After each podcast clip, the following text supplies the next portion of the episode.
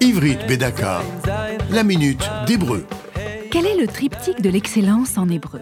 Esser, c'est le chiffre 10, Sof Aderer, littéralement la fin du chemin, sauf fin, Derer chemin, Beramot, littéralement de haut niveau. Rama, c'est un nom féminin qui signifie niveau. Ramot, niveau au pluriel. Ces trois occurrences ont la même signification dans le langage hébraïque courant, un tantinet relâche et désinvolte, pour marquer la qualité supérieure d'un produit, d'un objet, d'un repas, d'une prestation, on usera de l'un ou même des trois concepts. On dira par exemple d'un bon falafel Taïm Esser, c'est délicieux. Taïm bon, Esser 10. Taïm Esser, c'est délicieux, c'est 10 sur 10. Taïm Esser. On dira aussi de ce falafel Taïm sauf adhérer. C'est délicieux. Taïm bon, sauf adhérer, la fin du chemin, car le goût est indépassable, comme la fin du chemin est indépassable. Taïm sauf adhérer.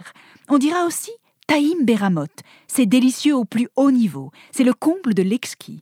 Taïm bon, Ramot niveau. Alors, si vous mangez un délicieux falafel, la prochaine fois vous direz Taïm Esser, Taïm Sof Aderer, Taïm Beramot.